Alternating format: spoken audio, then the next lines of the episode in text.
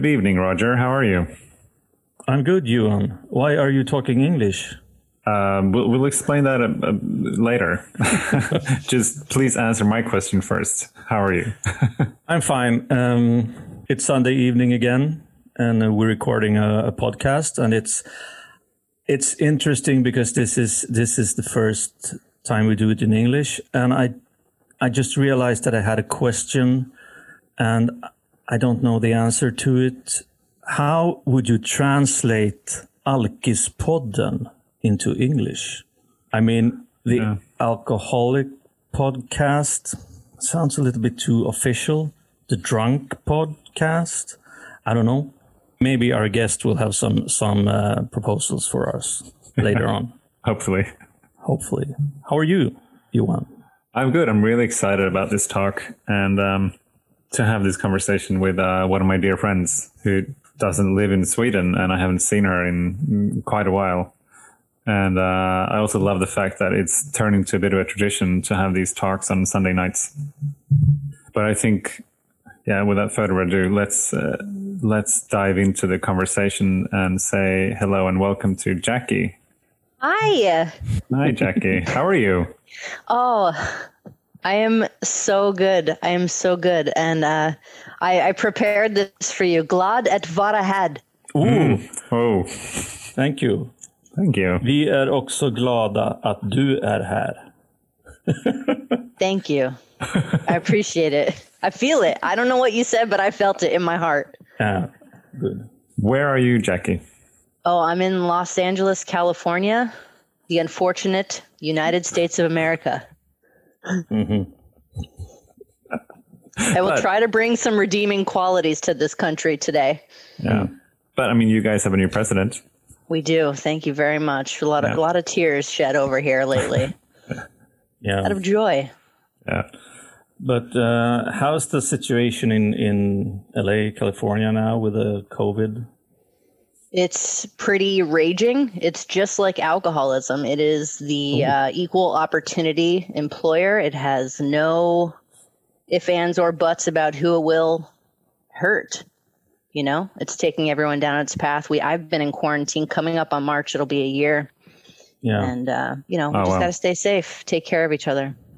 So uh, you once said that you're a dear friend. Would you uh, elaborate on that?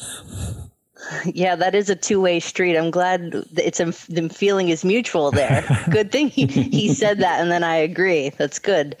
Yeah, um, I think when people come to the United States, it's always great. You know, you never know if you're going to see them again. You're like, oh, nice to meet you. Welcome. Let me show you around Los Angeles. Like, oh, let's grab dinner. Let's have a coffee. Let's, you know, but uh, for me, I never, maybe it's because I'm guarded. You know, my walls are up and I don't always want to let people in or, or really open up my circle because when you're hurt, you know, I'm breaking that pattern of suffering and abuse. And it's really hard sometimes to let new people in. And, you know, but sometimes with the right energy, it's so easy to do that and i think over time even though you know you left it's it's like you're we're still here you know you're in my house right now i'm in your house right now and we're sharing this time together it's so beautiful and it's and, and i love having friends that don't shame you when you don't talk for a while like they guilt and shame you about yeah. non-communication it's like no we just pick right up where we left off because it's all love here exactly yeah. and i mean i i love seeing myself in one of the photos behind you. in a gold frame because yeah. you're classy. I feel classy. well, thank you so much for um, joining us in this conversation. And uh, I mean, we we spoke a bit before starting, and I mean, we usually ask our guests. So, have you listened to the to the podcast so you kind of know what the what the feeling is? And I mean, I know you have, but it's, I know it's difficult as well because it's in Swedish. Um, yeah. But um, it's it's a conversation about alcoholism, about how things um, used to be and how they are now, and um, how we lead our lives as um, sober people. yeah. And I mean, you have been sober for a few years. Yeah, coming up on 12. Oh, well. And here we are on, on the, the Drunk Tank Talk, the Fishbowl mm. Pod. The Drunk Tank. that's good. The hamster wheel. Yeah, I was thinking because I, I mean, when we started this podcast, it uh, we we christened it the Alkis Podden, which is Alkis is kind of what you said derogatory for alcoholic. So it's like um, it's what's your mother say. Don't be like this because you will end up like one of those people. Sure. Alkisar. So, uh, and this is a word that we're trying to claim or reclaim, maybe. Yeah, break the Uh, stigma. Sure. Yeah, exactly, exactly. So, what would you call a person like that in uh, where you're from? Oh, Yes. a spiritual warrior. a chain breaker. Yeah, that's true. a very a highly intelligent creative individual who's highly sensitive who wears their skin inside out but who can recover because there are tools. Person unlike the rest of their family the person not living in denial. Mm-hmm. Yeah. The head nodding is always a very reassuring thing. Mm. I see it. I feel it in you. Mm. Tell us a bit more about you, Jackie. Who are you? oh uh, i'm a pisces. I think that's part part of my problem. Okay, let's so- move on. Let's move on. fishbowl. No, I, you know, I got sober at 25. It was my soul was just completely depleted. It was a very dark period in my life, and I really always identify it as uh, getting sober was the best decision that I never made. I really feel like I did not make that decision. Something spiritual happened to me that removed the obsession, removed the an eternal sadness from my life, and sprung me, you know, moved my sober little feet into a meeting and I showed up late. I stood in the back. I had my hood on and my hat on and my arms crossed, and my energy was a big old fuck you, don't talk to me, you know. But really, on the inside, I was dying, and I really needed a hug and someone to tell me that it's going to be okay. And um, yeah, it, it's been a pretty magical experience ever since. You know, relapse is not a part of my story, but I, I love witnessing the shame and guilt that relapsers take on. It's such this, you know, cross to bear and it's it's alcoholics anonymous is such an or any 12-step program really. It's such a magical place where people care so deeply and will drop anything and everything to be there to help you but yet we're so self-centered that we really could care less what you're going through. We're like great welcome back. Get over it. We love you. Let's move on. Let's talk about me. You know I love when uh, people take birthdays or anniversary cakes here. You know, we have a timer that goes off to tell people when to wrap it up, you know, and uh, people get up and they give their little speech, and you're just kind of melting inside. You know, they're holding a baby, their fam- families are repaired, they're healthy, and they're expressing all this gratitude. And the timer goes off, and everyone's all right. Like, wow, okay, cool, birthday's over. But the person keeps talking and they're not adhering to the timer. And then slowly the energy shifts in the room. Then the second timer goes off, and you're like, all right, okay now they're they're not following the rules here. Rule breaker, what are you doing? You know, follow the rules here. Adhere to the group. And then they don't wrap it up. And at that point, the whole energy in the room shifts to like, shut up, sit down, enough with you. But 30 seconds ago, we were like loving and praising and adoring. It's it's a really fascinating switch that can happen. In my mind, is a dangerous neighborhood. All, all thanks to an egg timer. Yes,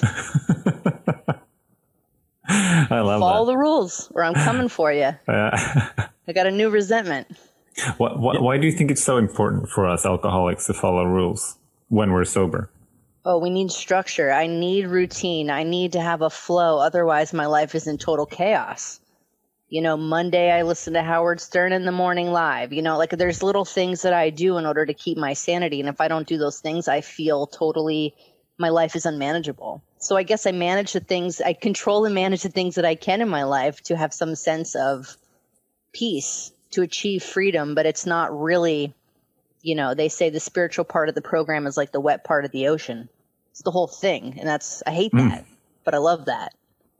Can you repeat that? So the, the, the spiritual part of the program is like the wet part of the ocean. That's right. so the waves are going to happen either way. The drama, the chaos, life is going to happen either way. So do I choose to be in the ocean, flailing about with my arms, you know, drowning, bobbing up and down, out of breath, really exhausted with the highs and the lows of the tide? Or can I stand on the shore with contentment and serenity and peace in my heart and watch the waves and enjoy being at distance from that turbulence?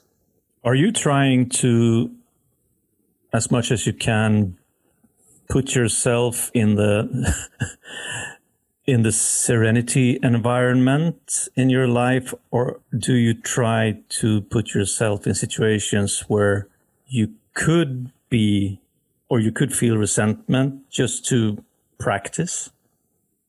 Oh god no I can't afford it. It's like road rage. I put it down like a pack of cigarettes. I can't afford to have that heightened level of a reactionary response. You know, they say if it's hysterical, it's historical. And I can't mm-hmm. afford to have my nerves, my nerve endings be shot out because I, I had no idea what the word serenity meant before I came to the program. And now that balance, that mid, that middle, that gray area of of what, how much freedom do I want? What percentage of freedom do I want? Fifty percent? No, I want all of it. I want to be able to yeah. release all of the the gunk and the shit from my gut and breathe with ease and allow myself to live in the world without feeling so prickly. Hmm. Because I'm I'm thinking I have been talking about this in the podcast uh, the last year maybe because when I attend meetings in, in our home group, I feel I tend to feel, you know, comfortable and loved, and uh, I feel the serenity. Uh, and then I, I, noticed when I started to, when I visited other groups that I, you know, they don't have the same rules. It's sure. different people. It's different people. They mm-hmm. share about different things, and I started to feel, you know, ah, this is not a good place to be but then I realized that maybe I need to be in those situations just not to be too comfortable.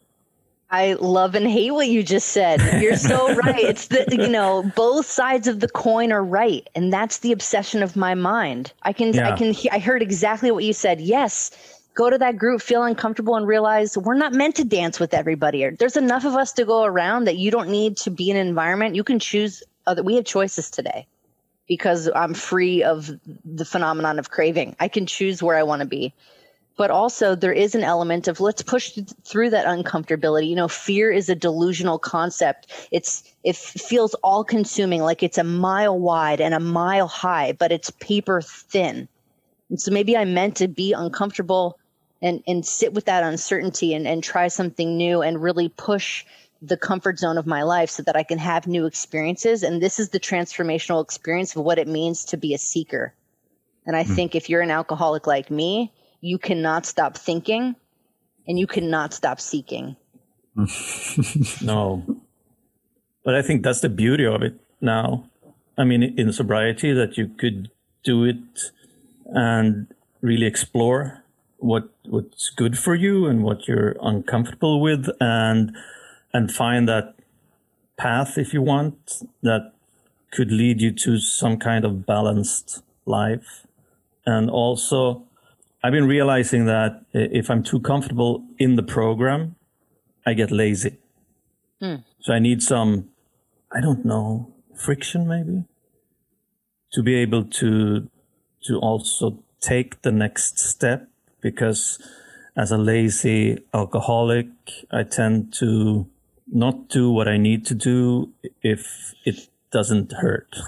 See, we just met, but I think I might disagree. I think you're too hard on yourself. Ah. What is what is the expectation of this perfection that we need to always be pushing? Why why lazy?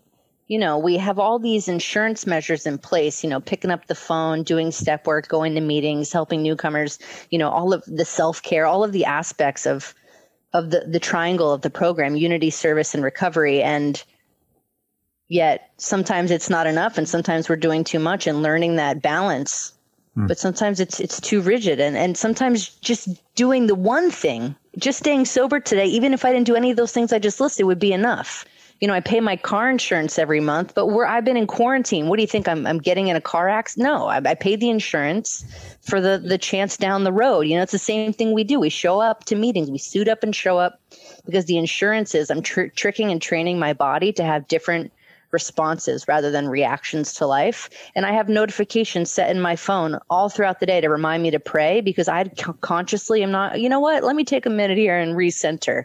I need mm. to trick my mind to do the right thing. Is is that one of your um like tricks to kind of stay in serenity? To to have an alarm on your mobile? And pray? I don't know. I wish I could stay in serenity. I, you know, it's that pineapple thing, you know, on the outside super rigid and prickly, but on the inside super sweet and juicy and nourishing. And I think I'm tricking myself subconsciously because like Pele, you know, like soccer players who are thinking ahead to the next move or that chess master who's thinking ahead tends to, you know, I'm tricking myself now so that when I have some stupid disagreement that came out out of left field and the grief hit me sideways, but it's really a reactionary response from something that I didn't even recognize from three days ago that I'm finally processing. And then so I don't pick up a drink or, or drive crazily or harm someone else or myself. Hmm. I'm, I'm really curious about this Jackie who, at the age of 25, decided to get sober. What was her life like for then? Yeah it's tough to think about sometimes. Mm. I, I, know a lot of people like to keep their last drink in the very forefront of their mind, but sometimes trauma can be super activating, and I don't like feeling negative things. But uh, yeah, at the time, I uh, I had only been drinking and using for about seven years, and it was all day, every day. It was a very all-consuming experience. You know, for lack of a better phrase, I was a slave to drugs mm. and alcohol. I would wake up in the morning, I would smoke weed, I'd um, open a beer, have a you know a mimosa. I'd get in the shower, I'd get out, I'd smoke some weed. I'd go to the grocery store, I'd you know get high before going in, and then as the day progressed, the drinking started to progress. There was always one in the morning, and the, you know all this controlling, all this math, this math and this chemistry to really how do I, how can I get the perfect combination so that I can feel okay so that I know, so my rage doesn't come out in the world, so that my anger isn't displaced? How can I mute myself through life? And this cloud, you know, that filter, it, I always have this vision of an octopus on my face. You know, all those tentacles and those legs, you know, you try to peel one off, but you just can't. The power is stronger than you. And, I was I was isolated. I moved to Los Angeles from Arizona to get out of a, a, relationship, but under the guise of I'm going to pursue my comedy career. And it just got darker and darker out here because I didn't have any friends. And, uh, you know, I would lie to my friends at the Groundlings School of Improv and I'd say, oh, you know, I can't go out. I'm writing a book. Meanwhile, I'm just drunk and high alone at home with my cats, you know, with the iPod playing in the other room. And I think it's my neighbors because the windows are open. And I'm like, yo, my neighbors play sick music. Yo, I love that song. It was my own music in the other room the only contact I had was the pizza delivery person or the UPS driver. You know, it, it was uh, sad. How was it when you started to drink and use? Was it like party? Oh, it was yeah, it was it was horrible. I was always a blackout drunk. You know, in high school, I remember passing out by the pool and sleeping there all night and then over time the combination of drugs wouldn't work out. I would always be like vomiting and just pass out on the ground some random place with random people. And then before you know it i'm you know drunk and smoking out of a world war ii gas mask with a guy who has a gun in his boot. And then i'm running for my life because you know the second everything's cool. And then a split second goes by and the paranoia comes in and it's i gotta get out of here and the fight or flight. And then i'm like literally running for my life in an apartment building parking lot and uh, you know you just end up with the lower companions you know i had friends who had no teeth and one friend became obsessed with me became a stalker created a treasure map you know with burned edges and everything detailing where my house was with a little x and a dotted line and loop de loops all the way to his apartment and just creepy weird oh. shit oh, cheers! I'm, let me drink Cheers. my water. Wow. And that's just one of the consequences of being an active alcoholic.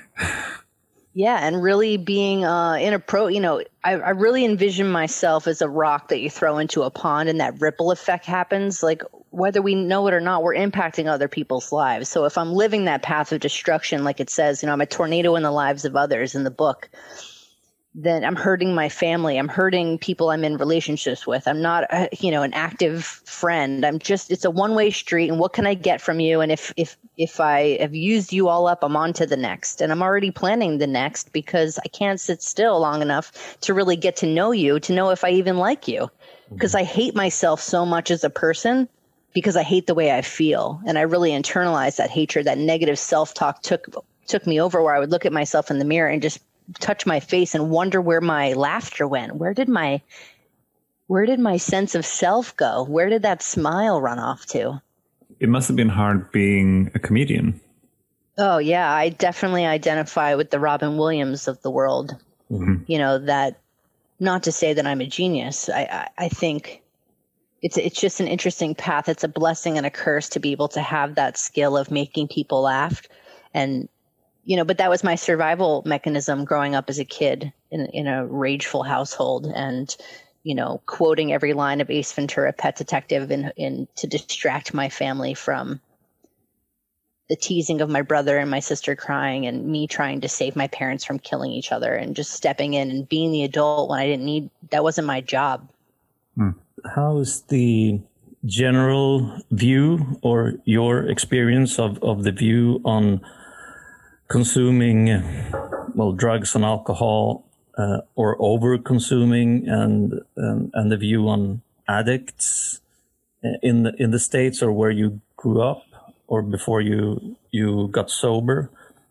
Because uh, we, we know how it is here in, in Sweden and we don't have I mean, maybe we have, but we don't have the same liberal view on weed, for example. Sure. So, how was it uh, using and drinking when you were younger? Did did you realize that you had a problem with it, and did people around you think that you had a problem with uh, with it? No one thought I had a problem with it. And I think to this day there's a misconception even within my family, you know, last summer, summer before, you know, what is time? My father, we're at a dinner and back home at, on the East Coast, and he's like, "Oh, do you want to have a glass of wine?" It's just, it's people who don't get it don't get it. And Yeah. growing up, I didn't know. You know, I used to steal liquor from the cabinet in my parents' house, replace it with water, and because I had much older friends, and I don't know if it was the circumstance or what, but uh, that's such a great question too, because it's different to live. I was just having this discussion the other day that if you live in California, you know, veganism and yoga and carrying crystals in your pocket and moon cleansing and all these weird things that people do are normal. But to where I grew up in a small town in Pennsylvania, that shit is bonkers. It's frowned upon and it's not accepted. And to be a vegetarian, like I've been a vegetarian for almost six months now, and my family thinks it's weird you know so times are just it, really the united states is such a ununified we're not united at all. And uh it, that's really depressing thought. But you know with it becoming more legal i think because in my mind weed stole my soul. I didn't really recognize i was an alcoholic until i was in aa and i got to see my drinking pattern because you know alcohol is legal and now I, I think it, here's the thing. It it doesn't matter if it's legal or not legal. If you're an alcoholic you'll use anything alcoholically. So the problem for me is is not to say what other people should do. If you can drink like a normal person or you can you know use ecstasy uh, recreationally or whatever good for you. Cheers. I'll i'll have a glass of water to that. It's just when i drink I have sex with men. I do demoralizing things for me. it's just my inhibitions are gone. My power of choice is gone. I do things I wouldn't do conscious in my waking daily life. That's, I mean, that's a really interesting question, I think, because we've been uh, we've been discussing this um, earlier that when I was younger, I wanted the mayhem, if you want, that uh, couldn't get. I thought when I was sober, but when I when I was drinking, I knew that anything could happen. so it was kind of a, a wish to be, you know, totally wild and crazy. And I mean, after a while, when I got older, I got kids. Uh, we got kids when I was 25. So it wasn't like, and then it changed from looking or seeking that mayhem to just, I don't know, get away from something. So I, I'm thinking that uh, what you're you're describing now is that you didn't have a choice. It's kind of interesting because I wanted to drink in my mind to have the choice to do stupid things mm. Because I couldn't do them. I thought when I was sober, and I wanted to do them, but I didn't know what I wanted to do. So I was drinking because when I was drinking, anything crazy could happen. And I loved it. Now your children are the invincible ones. Yeah, yeah They yeah. do all the crazy things for you. Yeah, it's a it's a weird perception shift when we we literally don't care about anything. Yeah. Nothing can stop us and then in sobriety everything comes to a screeching halt. It's like you're driving a lamborghini 110 miles an hour. You pull on the emergency brake and all that shit you toss to the back because you didn't want to deal with it. You didn't want to not not now not looking at that. Maybe later another day tomorrow yeah. another day. And then it just comes flashing flooding forward and we finally have to look at it and sort through it all with the inventory process to be able to see oh oh a lot of that mayhem that i caused when people say they drink at people, I totally get that. And and I, you know, I've been answering. Um, I answer phones at a suicide hotline. Um, I've been mm-hmm. doing it for almost six years, mm-hmm. uh, and I just feel so qualified to talk to people who are thinking of killing themselves because that level of desperation to take your own life, I understand it because it's really about it's displaced energy. It's I'm mad at you for not being the lover you were supposed to be to me. I'm mad at my parents for not being the parents that I thought they should be to me. The you know, I'm mad at my friend, you know, I'm mad at you, so let me pull a stunt over here. Let me hurt me so that I can it's an internalized cry for help, a slow death, so that maybe I'll get a response from you, the kind of response that I think I should have gotten before. Maybe you'll save me. Maybe you'll come to the rescue. But the truth is, no one can be the CEO of my own life except for me no one can step into this body and run it walk it for me. And that that whole element of self-care you know when putting my own oxygen mask on first before i can help others i'm useless if i'm a people pleaser and i'm not looking inside and, and taking really good care of myself with the basic needs. Actually just uh, just a couple of episodes ago we talked about playing the lead role in your own life. Hmm. um, pretty much the same thing. And we, we just realized that then that we'd been playing all these other roles. I mean, sometimes I didn't even make the cut. I wasn't even like in in the film, you know.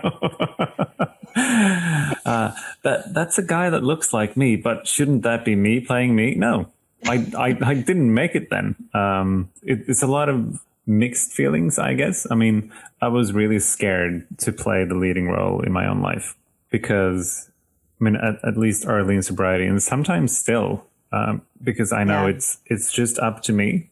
I need to make the choices. I need to take responsibility. Uh, so on a bad day, I I can feel overwhelmed by that. Totally. But but on a good day, I can feel wow, I can make these decisions. I have the freedom to actually make that choice. So taking responsibility gives me freedom. But before, that was the total opposite of, of freedom. I mean, all I wanted to do was run away from responsibility. I thought that was weighing me down. And it was one of the main reasons to why I drank. I wanted to escape responsibility. I, I, hmm. I, just wanted to get that heavy burden off my shoulders and just let go of any control there was. And I loved that feeling then, but I hated going back to life as it was with that responsibility So all I wanted to do was was to escape from it. So I never learned how to manage it. And that's one of the main things in sobriety, for me at least. Learning how to take responsibility and learning that responsibility gives me freedom. Yeah, exactly. Or adult children. You know, as yeah. a 36 year old person now, I've had 30 years at being a six year old. exactly. I have a lot of practice at being infantile. And then as my 36 year old self, I'm, I'm one. So mm. I'm brand new in, in this particular chapter. It's amazing. Yeah, I, I wanted to explore that a little bit because uh, a few things that I, uh, came to mind. You know, when I, when I first got sober, it was like I looked at myself like I was an empty shell because mm. I didn't know what I had inside me. I had no self that I consciously knew about. So it was like, where do I go from here? Who am I? Right. and I, I, was thinking about you when you were talking about this, when you were asking yourself, where did my smile go and stuff like that? And how did this happen? When, when you got sober after, okay, when you kind of landed in it, did you feel that you were going back to something that you lost, or did you also feel that you were starting from scratch? Neither. Ah. I think I was so caught up in the awakening. And, you know, truth be told, I got into a relationship when I was eight days sober. So I didn't have to really detox or feel a thing you know and and honestly my sex and love addiction was raging throughout the first many years of my mm-hmm. experience in sobriety and until i addressed that in sex and love addicts anonymous you know another amazing 12 step fellowship i don't think i got the real healing that i needed at my core level until then um, i didn't know that i was causing wreckage you know you can be sober but you you can still be an asshole yeah. you know? Yeah, I know. Is that the same thing as being emotionally sober to you? Mm, I think so. Yeah, I mean, having that level of respect and integrity, I, still get upset. Integrity is a huge thing. Right and wrong, and it, being a person of your word is a huge thing for me. I just left a group chat with friends the, two days ago, or whatever, because people don't act the way I think they should act. They don't act like me. They don't do it perfectly, quote unquote. and it's really upsetting, you know. I those are those are the types of battles that I have today instead of, you know, putting myself into more debt and not hmm. hydrating my body and being at risk for you know any and every harmful thing to happen it's it's definitely a different experience to be awake and to you know, my brother in law will say, like, we've been given this one car to drive for our whole life, our physical body, and what, how are we taking care of it? And, but I also really appreciate that we're spiritual beings having this human experience because it's so vast. And I don't think I will ever 100% know myself. And that brings me comfort knowing that I don't have to have it figured out today. Hmm. Were you that old spiritual before you got sober? Oh, I prayed when my first girlfriend ever in life told me that we couldn't see each other anymore. That was the first time I prayed. I said, I'll do anything to have her back in my life. I always had a human higher power up until five years ago. And it's so freeing to know that n- no other person can relieve me of my alcoholism. And truth be told, I think sponsorship is great and spiritual guides are great. Um, but ultimately, the call comes from within the house, you know, and I need to look inward in order to self regulate and get in touch with that source of that energy to be able to heal. I mean, that can be really scary though. Oh, it's terrifying. it I know I'm not alone. I love when people say, "Well, God will, you know, never give you more than you can handle." And I think it's the opposite. I've learned is that God will always, the universe will always give us more than we can handle because we don't have to do it alone. I'm not meant to carry this burden by myself and you know solve racial injustice and every feed every person in the world. You know, I want to solve these problems by myself and I want to reinvent the wheel. And for me to, you know, drop my ego and I think there's a difference between shattering your ego and breaking your pride. Mm. My spirit is still intact, but my ego can be smashed over and over and over. But that's very different than being hurt at a soul level. And that's healthy and necessary to be a humbled warrior, to, to remain small and right sized and know that I'm a part of a, a bigger team here and to pass the ball. You know, mm-hmm. when I watch the women's soccer team play, the national women's soccer, they're the only people that have given me hope right now. To see them play and work as a team, they're so unselfish. And, you know, fill in the blank, choose your own team. But I, I look up to people who can work together because that's the only way we can really get the real work done. Did did that, did this come as a natural insight to you? The, not doing things by yourself or getting help and doing doing it in a team, or did oh, you have God. to? No, no, that no, it did not come natural to me. I I think as a kid I was fending for myself and fending for my family for so long, and then you know became Im- totally enmeshed and codependent with my first um, girlfriend, and over the years slowly learning to be more independent and the fellowship is to me where my real family is mm. not not mm. to take away from my biological family but in the fellowship of the spirit and the language of the heart and this specific message that we can carry with you know i don't know you but i know everything about you mm. people say oh the details are different but the feelings are the same and that's I, f- I feel invincible when I when I get to connect with someone who I know was in a place that I was in and I know I can connect to their heart because when I answer the phone and someone says they want to kill themselves, I, I don't think it's sad or scary because I think I can change their life forever. Honestly, my intention when talking to you today and anytime I get to share at a meeting or, or share with anyone is that I, I, I my intention is to save a life and probably more. I've done weird things to get attention and not for attention seeking on self, but to shift the way people look at um, how meetings should be run. If I go to a meeting and it's super boring, you know, I want to entertain people, not because I want to distract. Yeah, I want to distract you from your own bullshit. And I once was speaking at a young person's meeting. There's like 150 young people all crammed into this tiny little space in West LA, and I'm at at the top of the podium, and down below, the kid in the front row is on his phone. And I took the speaker water from the podium, and I took off the top, and I squirted the water right on the kid. And the whole room is an uproar and laughter. And immediately, I felt guilt and shame for embarrassing him. I felt embarrassed for myself for publicly, you know, shaming him in front of his friends. But I think that was a really poignant moment, and we were able to get through that. I was able to make a prompt amends. Yeah, it was funny that I did that, but I, I was able to make a prompt amends. I think the group learned a lesson. I think I was able to express my value of not being on your phone and being present to really hear the message because you just never know what's going to be the thing that you hear that changes you forever and ever and that's how I got a lot of these quips and sayings and things that I, am a very visual learner. And so, and then anyway, that kid and I exchanged phone numbers after the meeting, and you know, it's all good. And, and that's just the way the program works. We work it out. Mm-hmm. So, according to you, what is the message?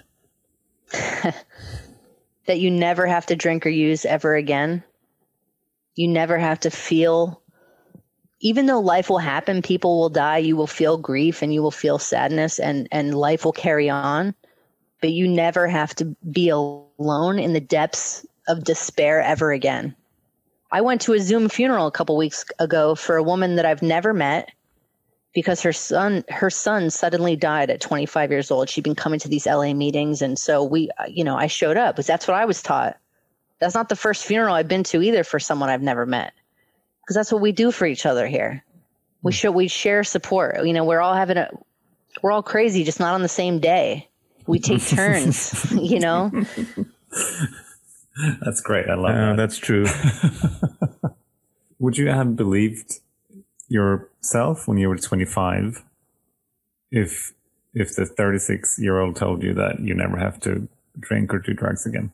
Oh, I get choked up just hearing you paint that picture no, I definitely would not have believed myself because I, I thought I knew everything then. And even at younger years, before 20, I thought I knew everything. And where's mine? And why am I not this? And I'm so hmm. glad I didn't get the success that I thought I wanted at that time. It would have been a huge mistake. my friend, I have a friend in sobriety. She is, I think, 40 years sober. Her name's Connie, and she's 90 years old.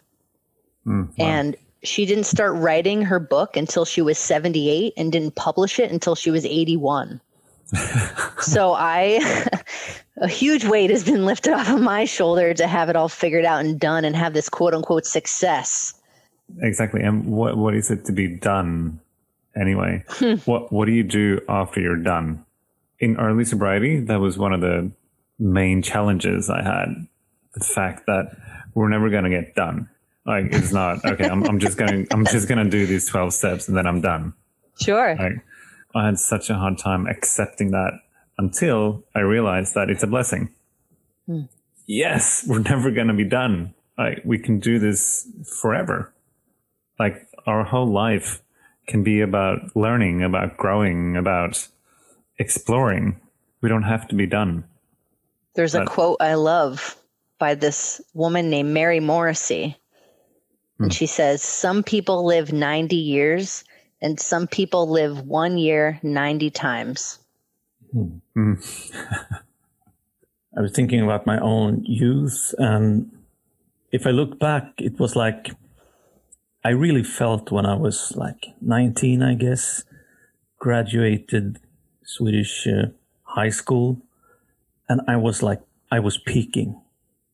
You know, I thought so then, and for a f- number of years before I got sober, I was just looking back to that time and I wasn't, you know, homecoming king or whatever, but it, it was like, it was just everything just went so smooth, and I was like, I had, you know, the time of my life, and I was like, and after, who the fuck wants to peak when they're 19? It's like crazy. And and another thing that uh, an image that came to my mind, it was like I think it was like the Olympics a couple of years ago, and I saw this um, this American gymnast, this um, girl. I can't remember her name, and I think she was like 15 years old or something, and she won like four golds. Wow. And I mean, what do you do for the rest of your life when you when you win your Olympic golds when you're like a teenager? I mean, there's probably a number of things you could do, but I was thinking, how do you how do you handle the peak when you're so young? What do you do with the rest of your life? I guess for me, it would have been drinking and using with all the sponsor money coming in. But it, it's like I like this idea, uh, the thing that we're talking about now, and and it brings me to uh, what we, I think, what we discussed a little bit, to be able to be well successful or whatever you want to call it every day, to be present, to be here and now, and I could never be here and now before when I was uh, active. I was always on my way to something else. And now, the last, I mean, I've been sober for more than 13 years and, and it's not until maybe the last five years or something like that that I really can be content with hmm. my now. Because even early, earlier in my sobriety, it was like, when, when will I become this good person?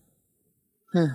When will I be so helpful and and uh, inspiring as all the other guys around me? When will I become happy? So finally, I learned to be able to to be content and to be happy today. And it's really hard. It, it's been really hard for me uh, to be savoring or to be actually, you know, loving my today and, and not my tomorrow. So, um, have you been able to to be more present? I know I'm asking also because you, you're talking about this. You're leaving this uh, chat group, for example, and I was thinking about. I guess you have it. It would be live and let live in uh, English. Yes. Sure. and um, that's also something that I, I've I've been practicing a lot uh, during my sobriety because I could never do that. I could never let anybody live because they weren't like me. And the, and the strange thing was when I was active and sometime in my sobriety too, I, I actually thought that other people were like me. I didn't want them to be like me. I thought they were like me. And I thought they would act like I would. I thought they would think like I did. And I thought mm-hmm. they would like what I liked. It just, that's the way I thought. So when people didn't, they, when they weren't like me, they were, of course, idiots. but it wasn't, it wasn't like I, I wanted them to be, uh, because I thought I couldn't put myself outside myself and think that other people might be different than I am.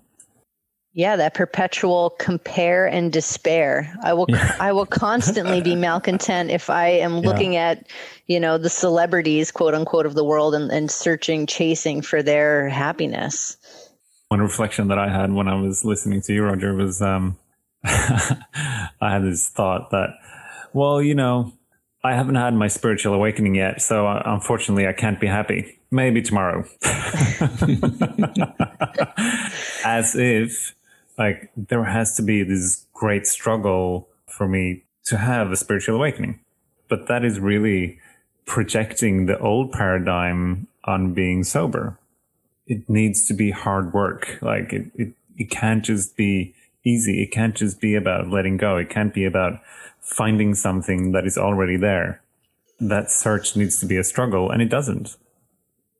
I mean, yes, we, we do a lot of we do a lot of the exercises in the step work, for example. I mean, that takes us on a path and that leads us to spiritual awakening. But I mean, that, that can, that can happen in, in days or months or years.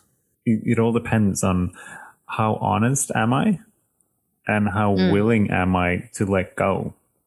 I love that. Yeah. And open too. Yeah, exactly. I think even saying no mm. to something, being invited to go somewhere and saying no and not lying about why you can't go and, and just being straight up. I think that's the reason why I'm still sober today is the honesty. You know, even if my voice trembles, even if I cry through an entire 40 minute pitch or share, walking through that uncomfortability is the only, you know, the only way out is through. I'm also thinking that, you know, this spiritual awakening or development is, for me, I know I'm probably, you know, the school book example of the guy that thinks that I can think about what I need to do and that that will be enough. Yeah, I know that I need to do that. I know that now. So right. then I don't have to do it. But action, of course, is uh, action is key for me. I remember I asked my first sponsor about, you know, when will I be this good person? When will I change? And this was a, I don't know, maybe three, four months into my sobriety. And he, and he said, you could, you could, you could be that person today. I was like, really? How? Tell me the secret. You can just act like it. And I was like, what do you mean? You can act like it. You can choose to act the way that you think would move you in that direction. You could be nice instead of grumpy. You could be loving instead of hateful. And I was like, really? you could do that? You could actually, you can act on this and you can, you can change who you are. And I was like, ah, that's really crazy. And of course I panicked because it, it meant that I had to do stuff. Mm. Not only think, think about it. and I still have that, you know, in me. I mean, I know what I want to do. I know about my routines and my my my meetings and my sponsoring and stuff like that, and my reaching out. And but uh, I still have a hard time, know, keeping that up consistently. To do stuff, to do stuff, to do stuff, and maybe that's why to go back to the thing. I think I'm lazy. It's just that I maybe I'm too hard on myself, and I think I am sometimes. But it also I can feel bad about that sometimes that I don't do enough of helping other people. When I listen to you, for example, I mean the suicide line and and uh, saving lives, and I feel like oh, now I know what I have to do. Let's think about that for yeah, a while. I will think about this tonight. That's why I joke about being a motivational thinker because it's all internalized. My TED talk is happening in my head. Yeah. What am I do? I have all wonderful ideas of how to change the world or start a million business. How do I help all these people? Where are my feet taking me? Yeah, when you were saying earlier about you know the Olympic gymnast and what would you do with all this the sponsor money and all this? You know it's the sponsor changes. And if it says in the text you know god is our employer Yeah. god is you understand him as your employer you know it truly is not up to me. Well sometimes i feel like god's on his lunch break. You know like it's the whole where's mine thing but How can he leave me in charge of all this? exactly. One, one other thing I thought about was um, with spiritual awakening, it's really about like how long do I choose to suffer? It's like, okay, I know I should do these routines, but you know, today I choose to suffer instead. so, that's an so- addiction too mm-hmm. Yeah, yeah. Oh, yeah. Definitely. Definitely. Yeah, there's I mean, a- I'm, I'm, I'm, I've really got accustomed to, to the feeling of suffering. And I, I, I use that to, to drink a lot before as well. And it's, it's actually come up in, in sobriety of, in periods of time that I can go into the suffering and I feel good about it in some weird way. we So, thrive yeah, Yeah. in that environment. I was going to say that sometimes i listen to alan watts. There's this great video hmm. on youtube. It's called the mind and he talks about how we're addicted to thinking. And the hmm. whole loop is really just him sharing of all of the the thoughts of the mind. It, it's it's it's strange to de- detach from that. It feels like it's my identity. Who's talking in there? Is it me? Is it god? Who's brushing my teeth? Is it me? Is it god? It's it's all very confusing. And if I'm driving and I'm, you know, passing billboards on the street and those are thoughts, and every time I see a billboard, I don't pull over on the side of the road and entertain it and get out and it, it be an admiration of it. Oh, let me consume this. Let me take it in. It's like, no, I just keep driving. And as the billboards come past and that advertisement, I'm seeing it. It's, I don't have to engage in every single thought that I have. And sometimes the fleeting thoughts are the really important ones. And also sometimes the very dangerous ones. I'll be taking out the trash. All of a sudden, a thought comes through. It says, You should put a gun in your mouth. It's like, What? Where did that thought come from? Thought I was mm. having a good day. The addiction is always on the attack. People say, Oh, it's in the other room doing push ups. No, it's sitting on my shoulder, whispering, chittering in my ear, telling me how I'm not enough. I'm never going to be enough. I'm never, no one's ever going to love me. I'm going to die alone. And the truth is, th- that's not true. Talking about thoughts, I mean, one of the things that probably saved my life or is saving my life is the fact that I became somehow open to other people's thoughts and opinions and experiences as we as I learned them in the fellowship, for example. In the beginning, I was like a motor mouth. I was just talking and talking and talking and, and uh, had a hard time listening to people. But then when I realized that random thoughts from other people could help me, then it was when things really started to, to change for me because, and now I can embrace that. And I mean, you say that you want to save people's life and, and inspire people and maybe get people to learn something new. Today i'm open to i'm also open to learn something new. And I, and I i know that i do it by talking to other people letting them teach me were you open to letting other people also help you in the beginning Yeah, I love what you just said. I think that it's such a strange tool to sit because to sit in a meeting and really listen to every single person share with full intensity, you know, leaning for that active listening. I'm on the edge of my seat. I'm leaning in. I really deeply care. And maybe selfishly because I'm I'm wanting to to learn and soak up the the knowledge of your experiences. And people say, Oh, you know, learn from my mistakes. And elder will speak out in that way. And it's that is the way we learn by other Yeah. people's mistakes. Or if, hey, has anyone ever had this experience? I'm sure I could find someone in the program who had the same experience in order to help you. I think that the connection of the people is really where the healing comes. And if I can sit on my hands, you know, God gave me two ears and one mouth for a reason. And I got to really find the balance there. It's to let that message into my heart. And, you know, when I hear people who are parents share, oh, uh, you know, my, my ch- children have never seen me drink or my parents, my children did see me drink and be able to heal and say, okay, well, my parents are doing the best they could and everyone's doing the best they can. And I, I always remember, you know, when so I saw a man crossing the street once, and it was one of those extended, you know, it counts down on the meter, like how many seconds you have to cross the street until it turns green again. And it was an extra wide lane. It was four lanes of traffic, so it was like a 46 second. It was the longest intersection I've ever seen with a countdown. And uh, this person had a disability, and when they started to mm. cross the street, and the the ticking was timing down, and I thought to myself, oh no, there's no way this person's going to make it across, even with that amount of time. And I started to see the drivers, you know, the rage kind of build up, and they, I could see the frustration in advance that they were going to be pissed that they couldn't, you know, stay in their lane. But, but when is a person supposed to cross the street? When are you supposed to go? There's no right time. There's no right time to break up with someone. There's no right time really to get sober. It's like when the window is exactly perfect open and you see in those action movies and this person goes rolling tumbling on the ground and they just make it underneath the door before it closes on them. It's like that is the window of grace. That is where the clarity and the precision of thought comes through that it can allow us to have a new experience. What was it that made you actually go to your first meeting? So for my 25th birthday on March 1st, I had a roast for myself, which is a horrible idea.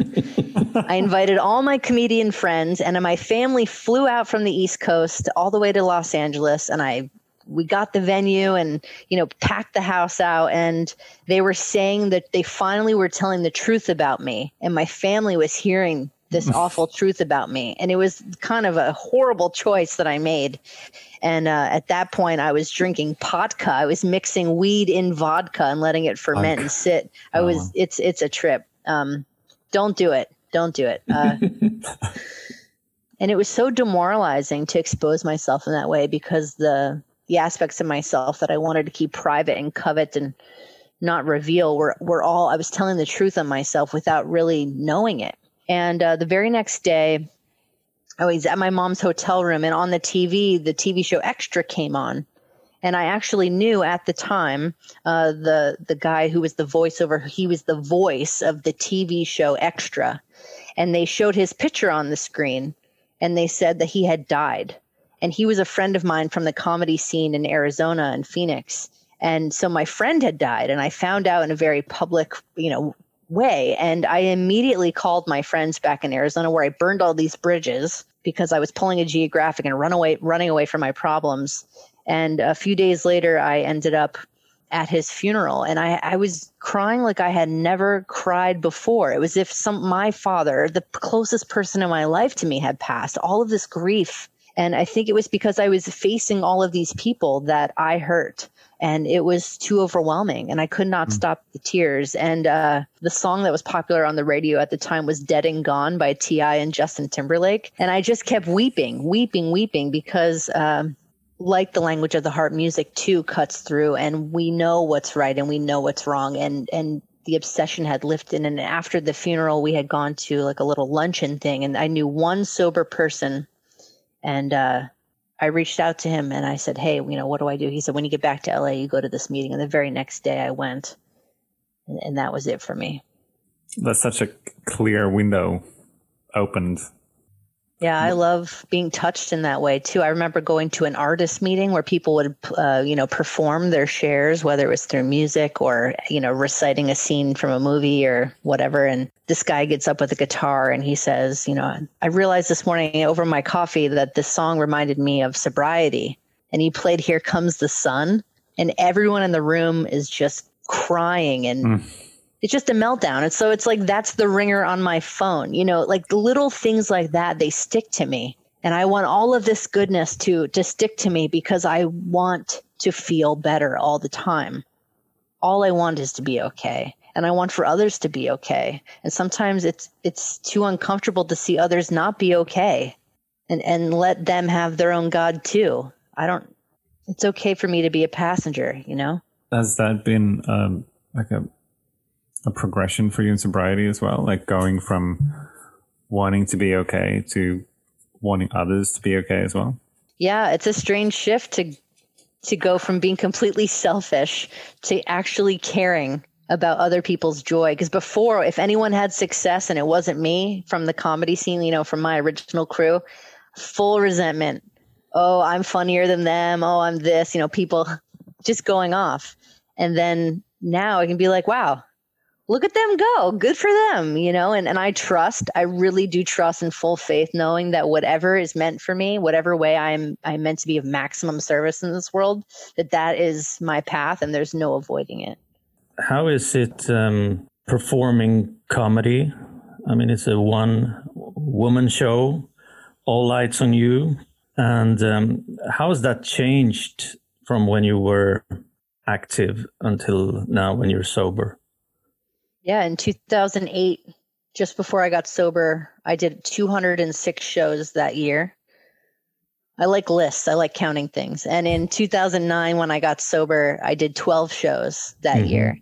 And it has been a drastic decline since. And I, part of me has identified that the comedy, the deflection with humor that, that while that's a part of me, that is not my full identity. And it's really hard for me sometimes to be around people who are always on. They're always on. Yeah. And always on the jokes. And like they can't be authentic and real because they're just, and I see that as an element of being vastly fake. And I want nothing to do with that. So I think. I have chosen my um, performances wisely. And truth be told, I, I would much rather be an infamously famous in Alcoholics Anonymous or anonymously around the world and help people truly deeply than to have any fame and fortune in the public eye. It's more rewarding. I like how how the concept of success shifts in sobriety. I could really be jealous of, of other people's success when I was active. Uh, if if anyone that was like my peer made more money than I did, or uh, was promoted faster, or had a bigger apartment, blah blah blah. But that was just success measured in external terms. I mean, it had nothing to do with success at all. If I didn't feel successful, so to begin with, it, it was it was so relieving to just like put that the concept of success on the shelf there and just to be content with it doesn't do any good for me. but hmm. now it, I've, I've come to redefine what that means. Like, how do I lead a successful life? What does that mean to me? And that has nothing to do with other people's success. so hmm. it, it really, it really goes from, from scarcity to abundance with that shift. And it also, it also invites other people help me become successful because as you said, I mean, the, this is nothing that we can do by ourselves, but it wouldn't have happened without that redefinition. Being of service to me is like playing Madison Square Garden.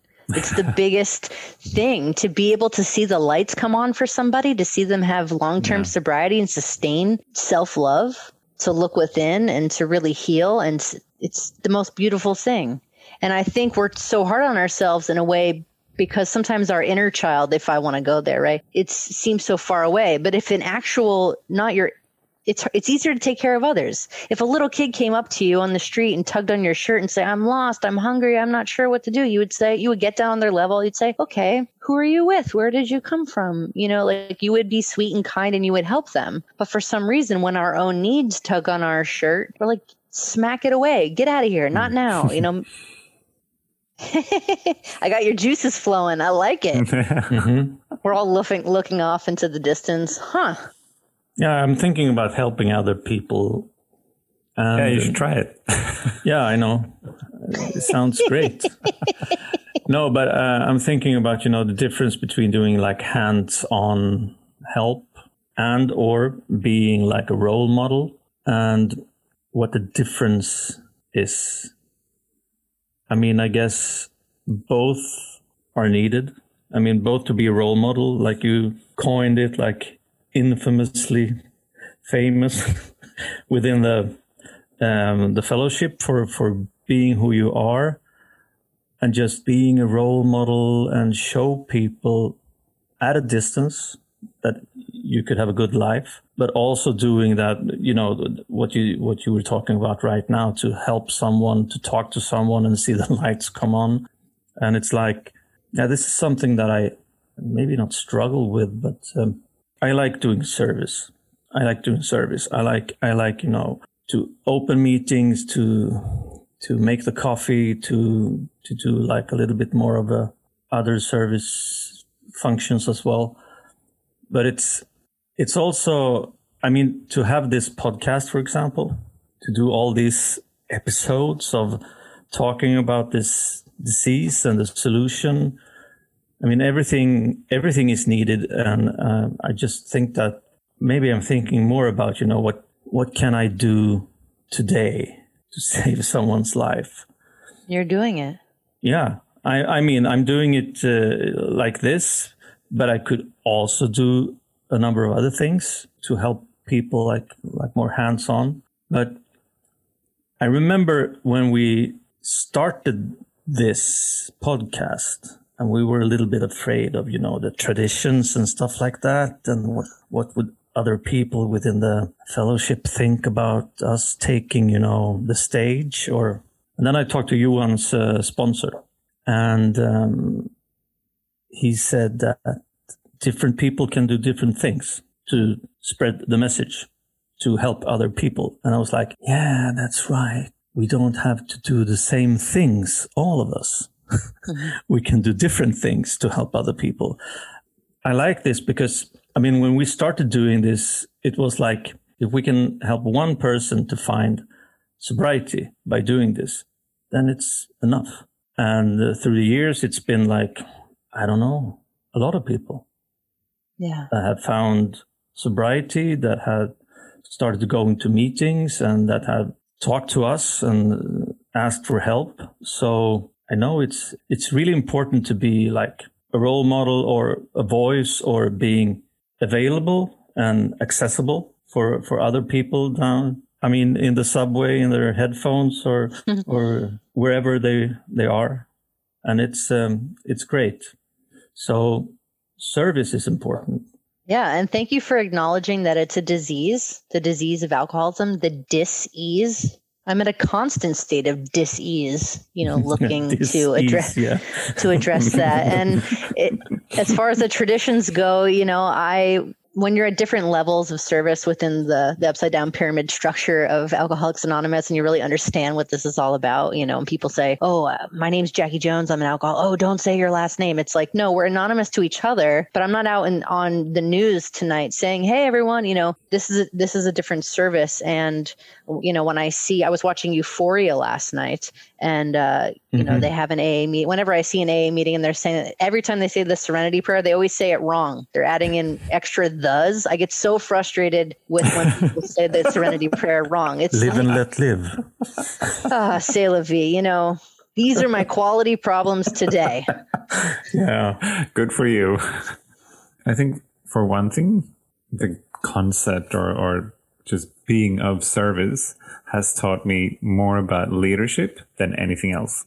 I mean, if there was just one leadership course or class or, or something that, that I would want my colleagues and clients to, to take, it'd be this to be of service. And how would you integrate that in into your daily work, uh, how you go about your day, how you, how you treat others? I love that about about the twelve steps. That it's it's putting these principles in all of our affairs. It it it, it just it just tells us to go out and do it, to be of service. And I was so afraid from the beginning doing that. I'm like, okay, what's going to happen?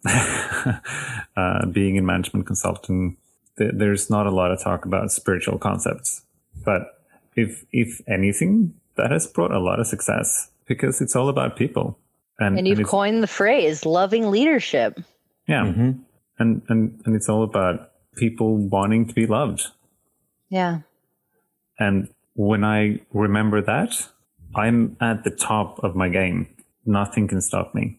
But when I go into fears, then I just make it so difficult for myself.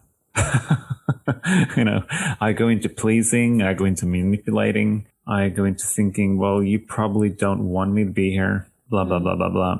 And who would be able to do a good job with all those thoughts?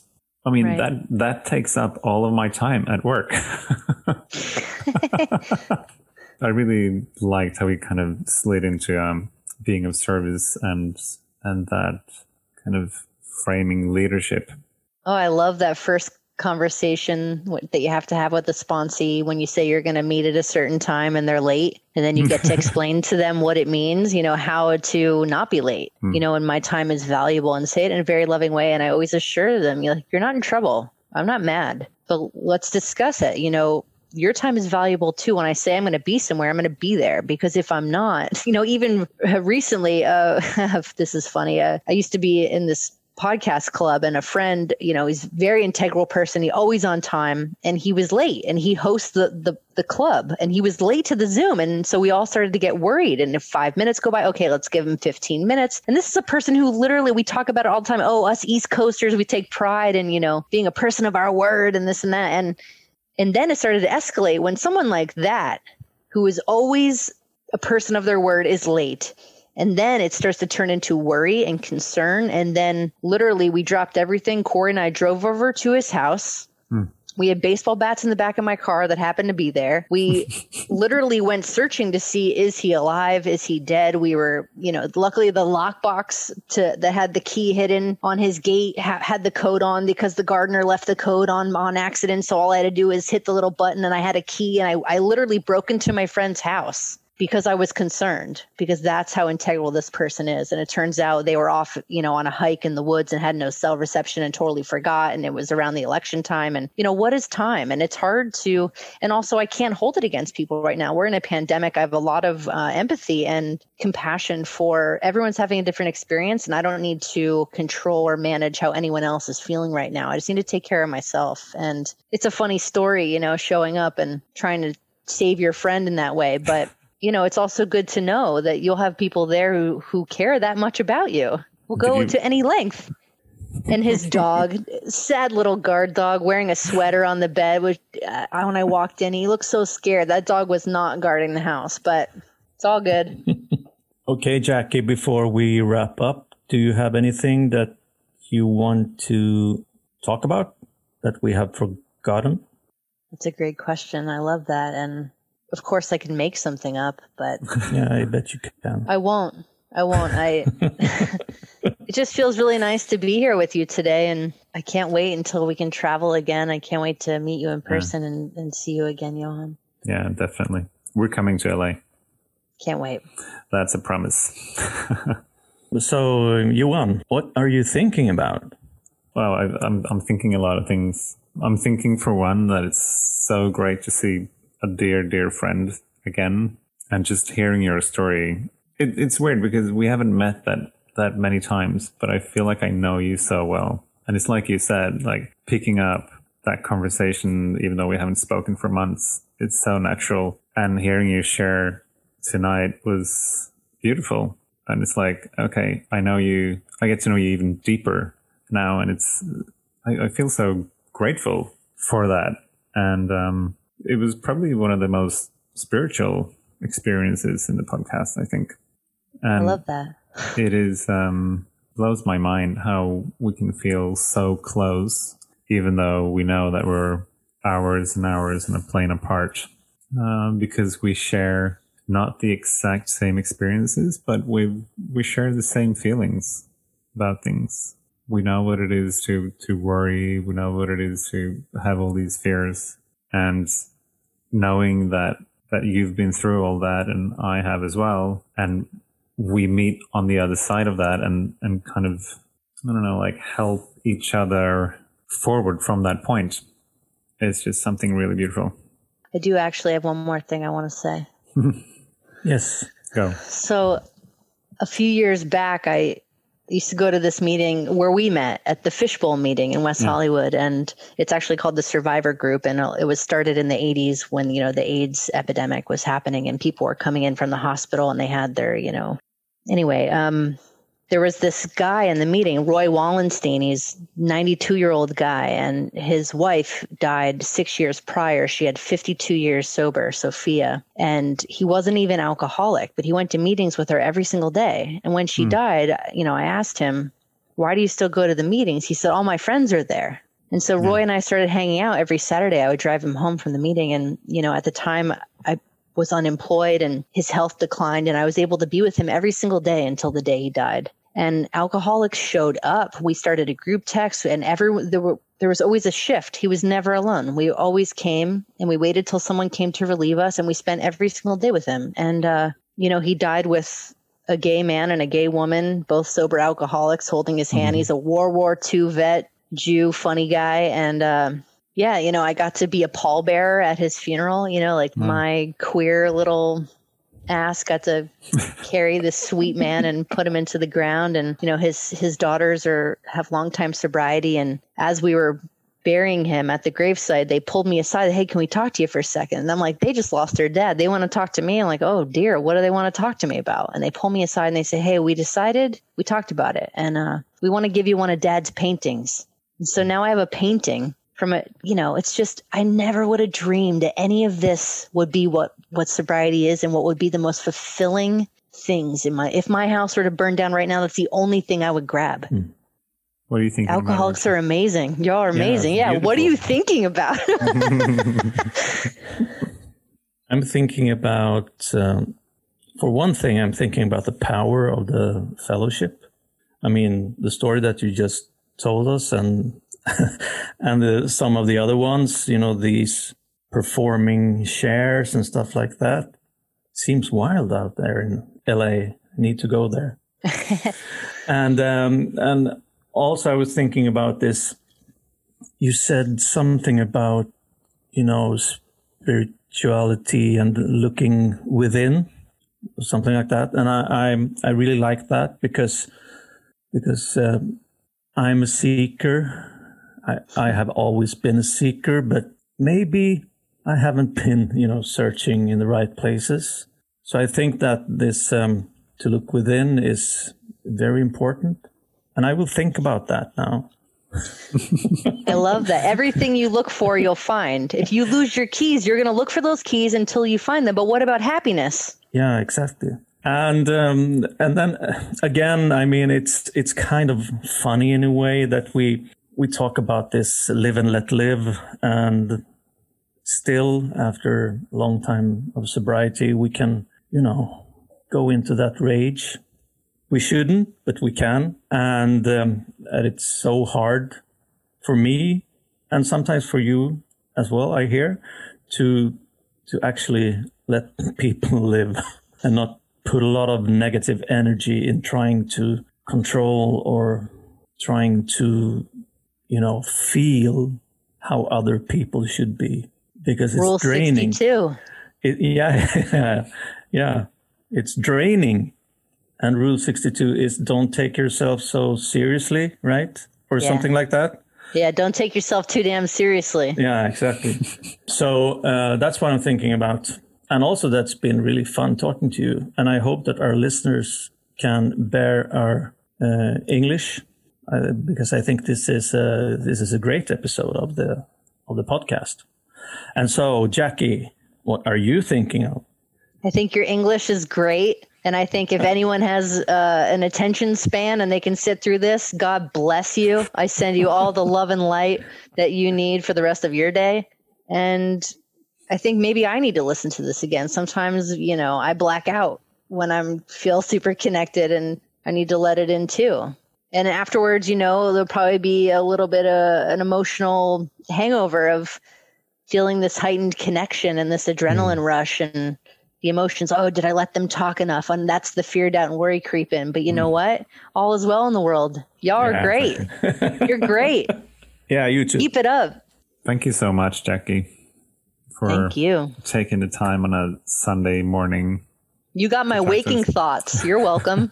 and I'm looking forward to uh, to our next conversation. Yeah, ditto. Yeah, yeah. Thanks a lot.